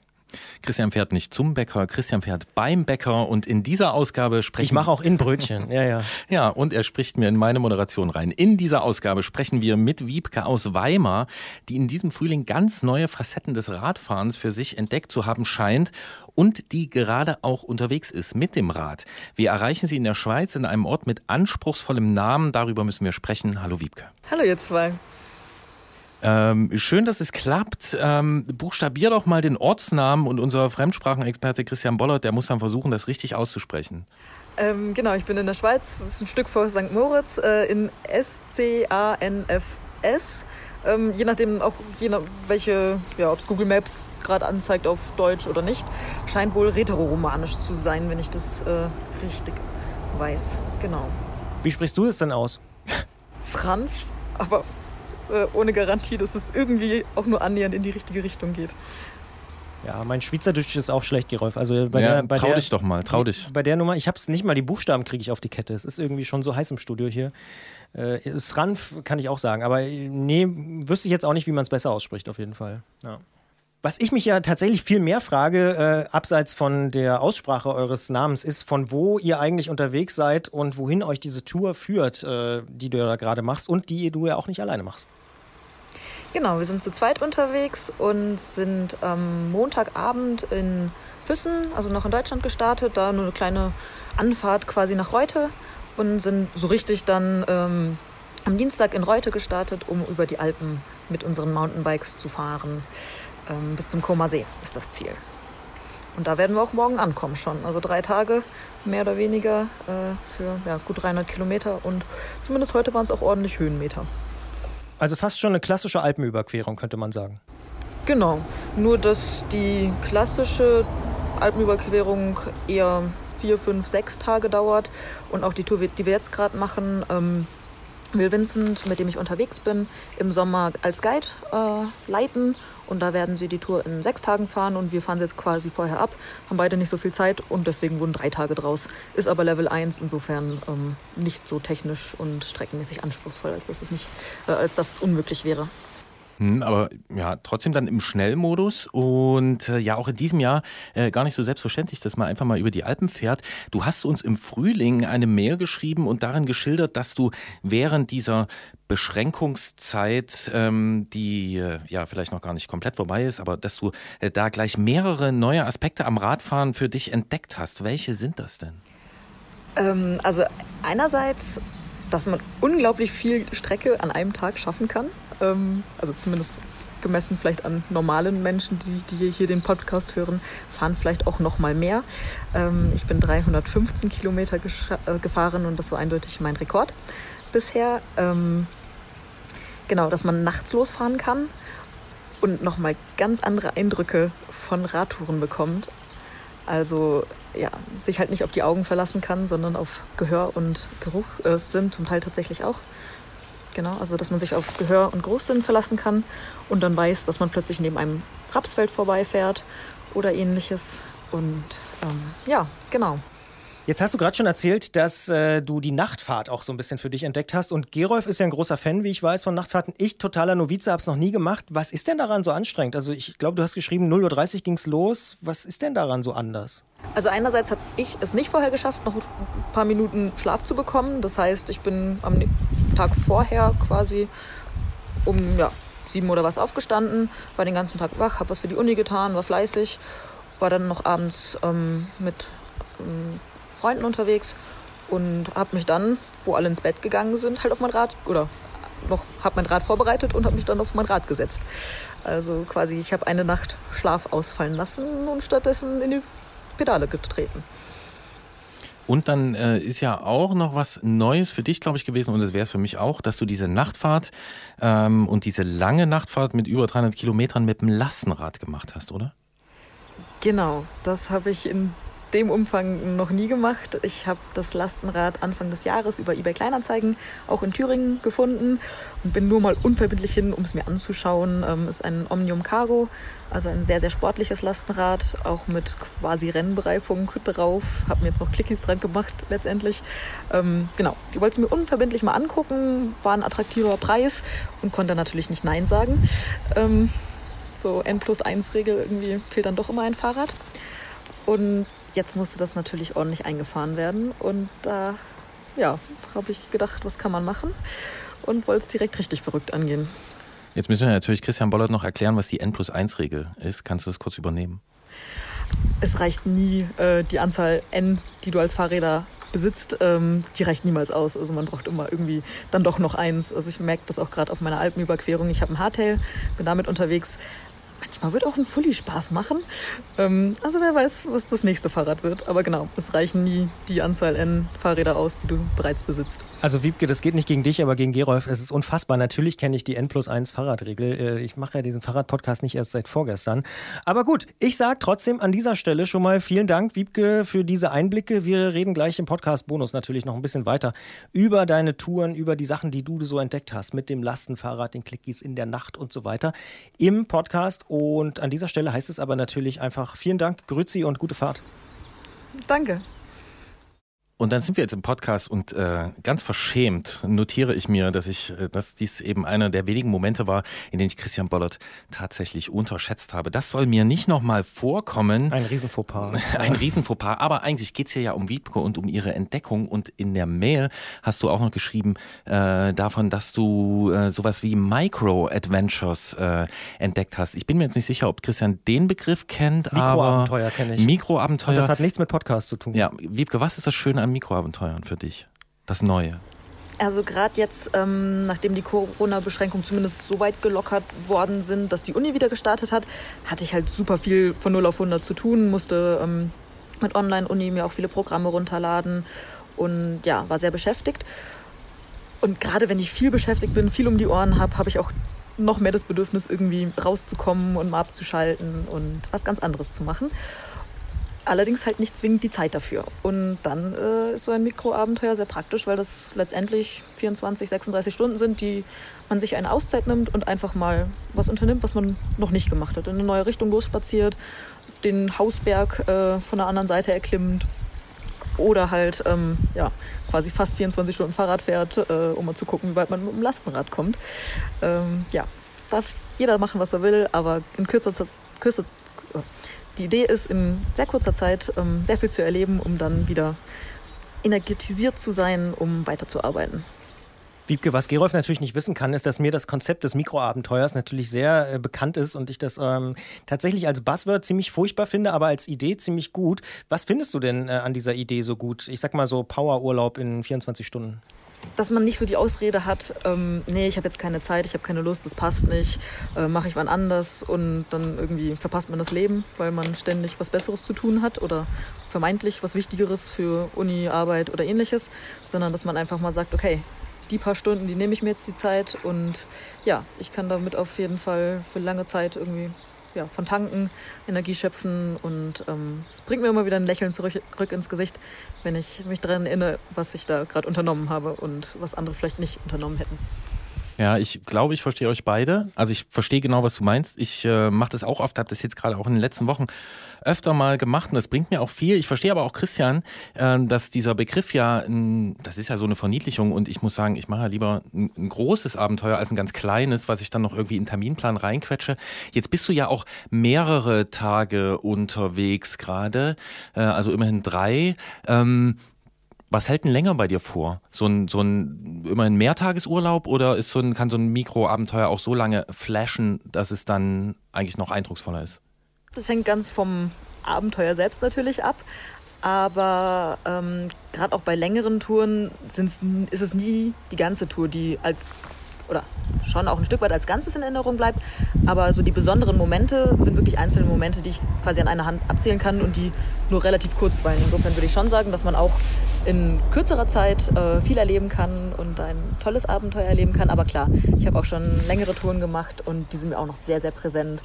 Aber auch vor allem dann halt mit besonderen Augenblicken, die ich während einer längeren Tour erlebt habe.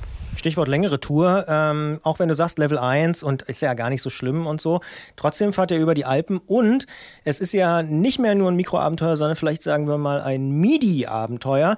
Gibt es denn schon so einen Moment, äh, den ihr jetzt festgestellt habt oder vor allen Dingen du, äh, der bei dir hängen bleiben wird von dieser Tour? Also wir reden ja jetzt eigentlich über deine Tour, die du ganz am Anfang im Frühjahr gemacht hast, über Nacht, aber jetzt über die Alpen, gibt es da was? Habt ihr irgendeinen Elefanten gesehen oder so? Äh, Elefanten nicht, ähm, kein Hannibal oder ähnliches, obwohl wir auf der Via Claudia unterwegs waren, also schon irgendwie römische Spuren hatten. Aber ähm, vielleicht zwei Momente. Wir konnten im, am Montagabend, als wir angekommen sind, in Reute bei Freunden von Vincent übernachten. Und die hatten ein grandioses Haus mit bestem Bergpanorama. Und ich habe meinen Eltern ein Foto aus unserem Schlafzimmer, wo wir übernachten durften, geschickt. Und die erste Reaktion war, ist das eine Fototapete? Ähm, weil sie einfach nicht glauben konnten, dass wir da so ein tolles Bergpanorama hatten. Und gerade dadurch, dass wir halt ja, eh nur fünf Tage unterwegs sind, äh, war das so, okay, wir sind schon richtig in den Bergen. Ähm, das war klasse. Und heute ein Stück weit ähm, hatten wir relativ auf der Mitte unserer Tour einen ziemlich heftigen Ab Anstieg, rund dreieinhalb Kilometer und ein bisschen was über 300 Höhenmeter und es ging wirklich fies hoch bei 33 Grad, Mittagshitze, Sonne und ich habe echt gedacht, scheiße, ich werde heute Abend nicht ankommen und hier fertig für den Podcast sein. Ähm, ich komme hier nicht weiter, so Alpenüberquerung, ich überlege mir das nochmal. Und bin doch oben angekommen, auch wenn ich kurz mal schieben musste, was mich auch sehr geärgert hat. Aber ähm, genau, wir sind wieder runtergefahren, sind noch mal ein paar Mal hoch und runter gefahren und wir sind sogar schneller als erwartet angekommen. Also das war auch, äh, war dann doch gar nicht so schlimm, der eine Anstieg und so das Gefühl, dann runterzukommen. Und dann sind wir auch in einen sehr wunderschönen Ort ähm, in der Schweiz reingefahren, der wohl tatsächlich auch der mit schönste Ort in der, äh, im Engadin ist. Genau, und ähm, haben da Schweizer Käse und richtig gutes Tiroler Brot gegessen. Ähm, ja, so die Belohnung nach dem heftigen Anstieg und mit dem Käse in den Beinen bin ich dann auch noch über die nächsten Berge gekommen. Genau, und ich wollte das eben noch äh, anbringen, dass äh, zumindest der Moment, äh, der für uns da noch drin ist in deiner Tour, äh, der ist als schon jetzt, als wir uns eben äh, zusammen telefoniert haben, äh, auch schon die Glocken geläutet haben. Jetzt haben sie auch noch reingeläutet. Das nimmt mich so ein bisschen mit. Mit dem Käse kann ich auch was anfangen. Ähm, ja, und wir wünschen euch, dass ihr da richtig gut ankommt und dass es vielleicht beim nächsten Mal noch ein bisschen länger dauert als drei Tage, denn so gut Micro-Adventures sind, ich finde eigentlich immer noch Maxi Adventures am besten. Auf jeden Fall, wenn man die Zeit hat. Ja, Ja, das ist dann eben das Problem, genau. Ähm, ja, äh, seid gut unterwegs, äh, genießt das, macht nicht zu schnell wieder los äh, von dort weg, äh, von der Fototapete. Ähm, und äh, wer auch mal mit uns über seine oder ihre Ausfahrt des Monats sprechen will, der schreibt uns einfach eine Mail an antritt.detektor.fm oder benutzt die Detektor FM App, deren Funktion Christian Bollert auch sehr gern erklärt. Das wird er sicher auch am Ende dieses Podcasts wieder tun. Wir freuen uns auf weitere Ausfahrten und sagen vielen Dank und gute Reise, Wiebke, egal wo, wie lang, ob mit Lastenrad oder Mountainbike. Ähm, ja, viel Spaß bei weiteren Abenteuern. bis dahin. You are slowly moving out of sight. We've been lost, calling it a night. If only you could now. Trying to make it through it all somehow.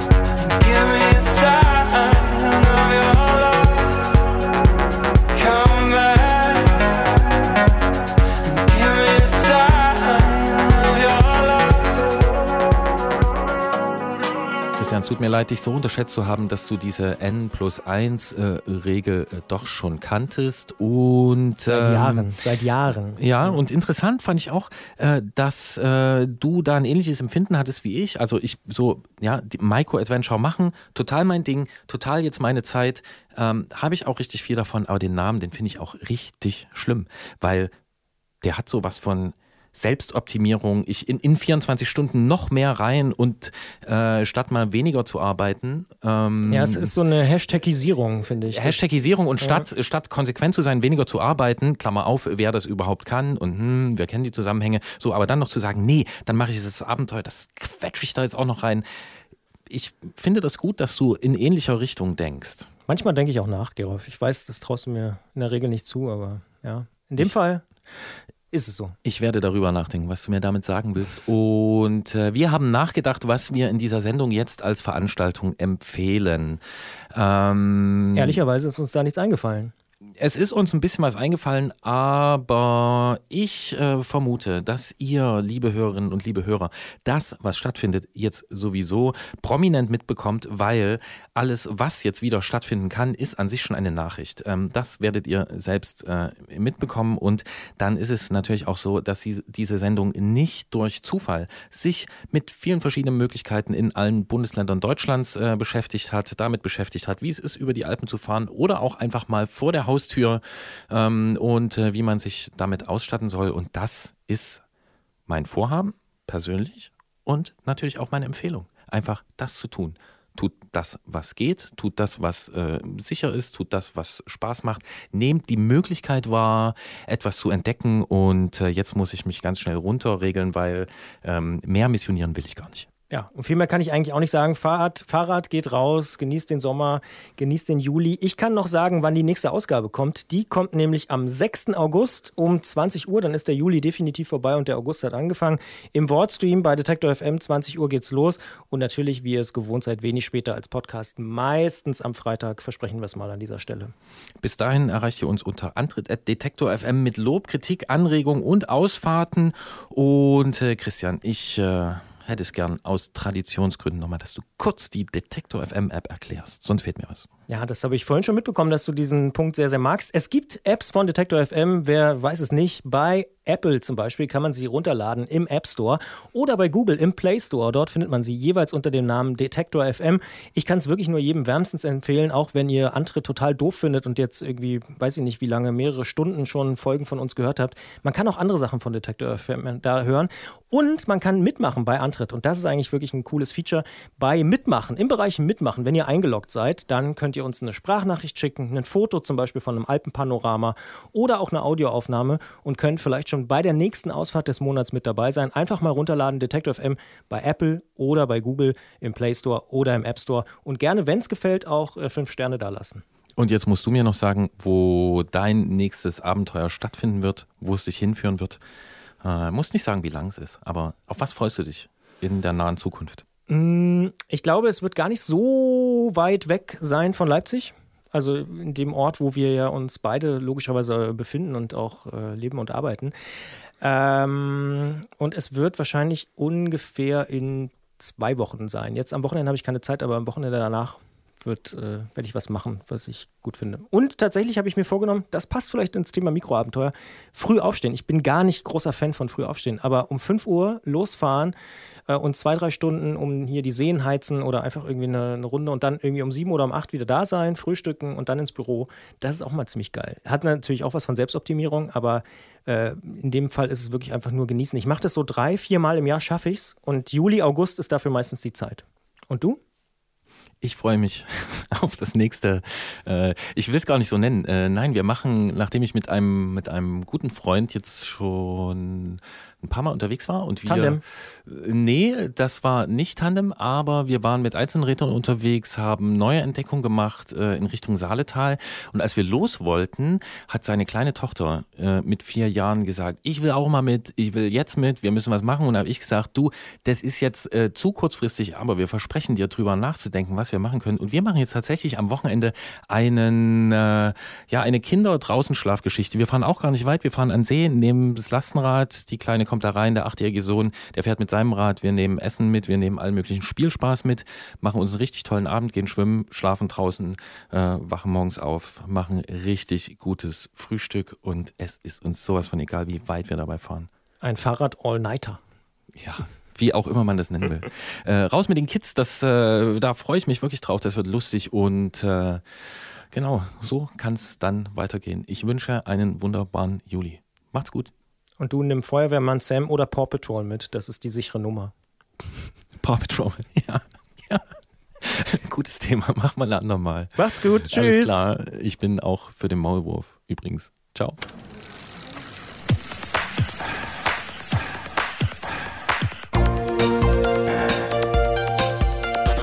Antritt: Alles rund ums Radfahren bei Detektor FM.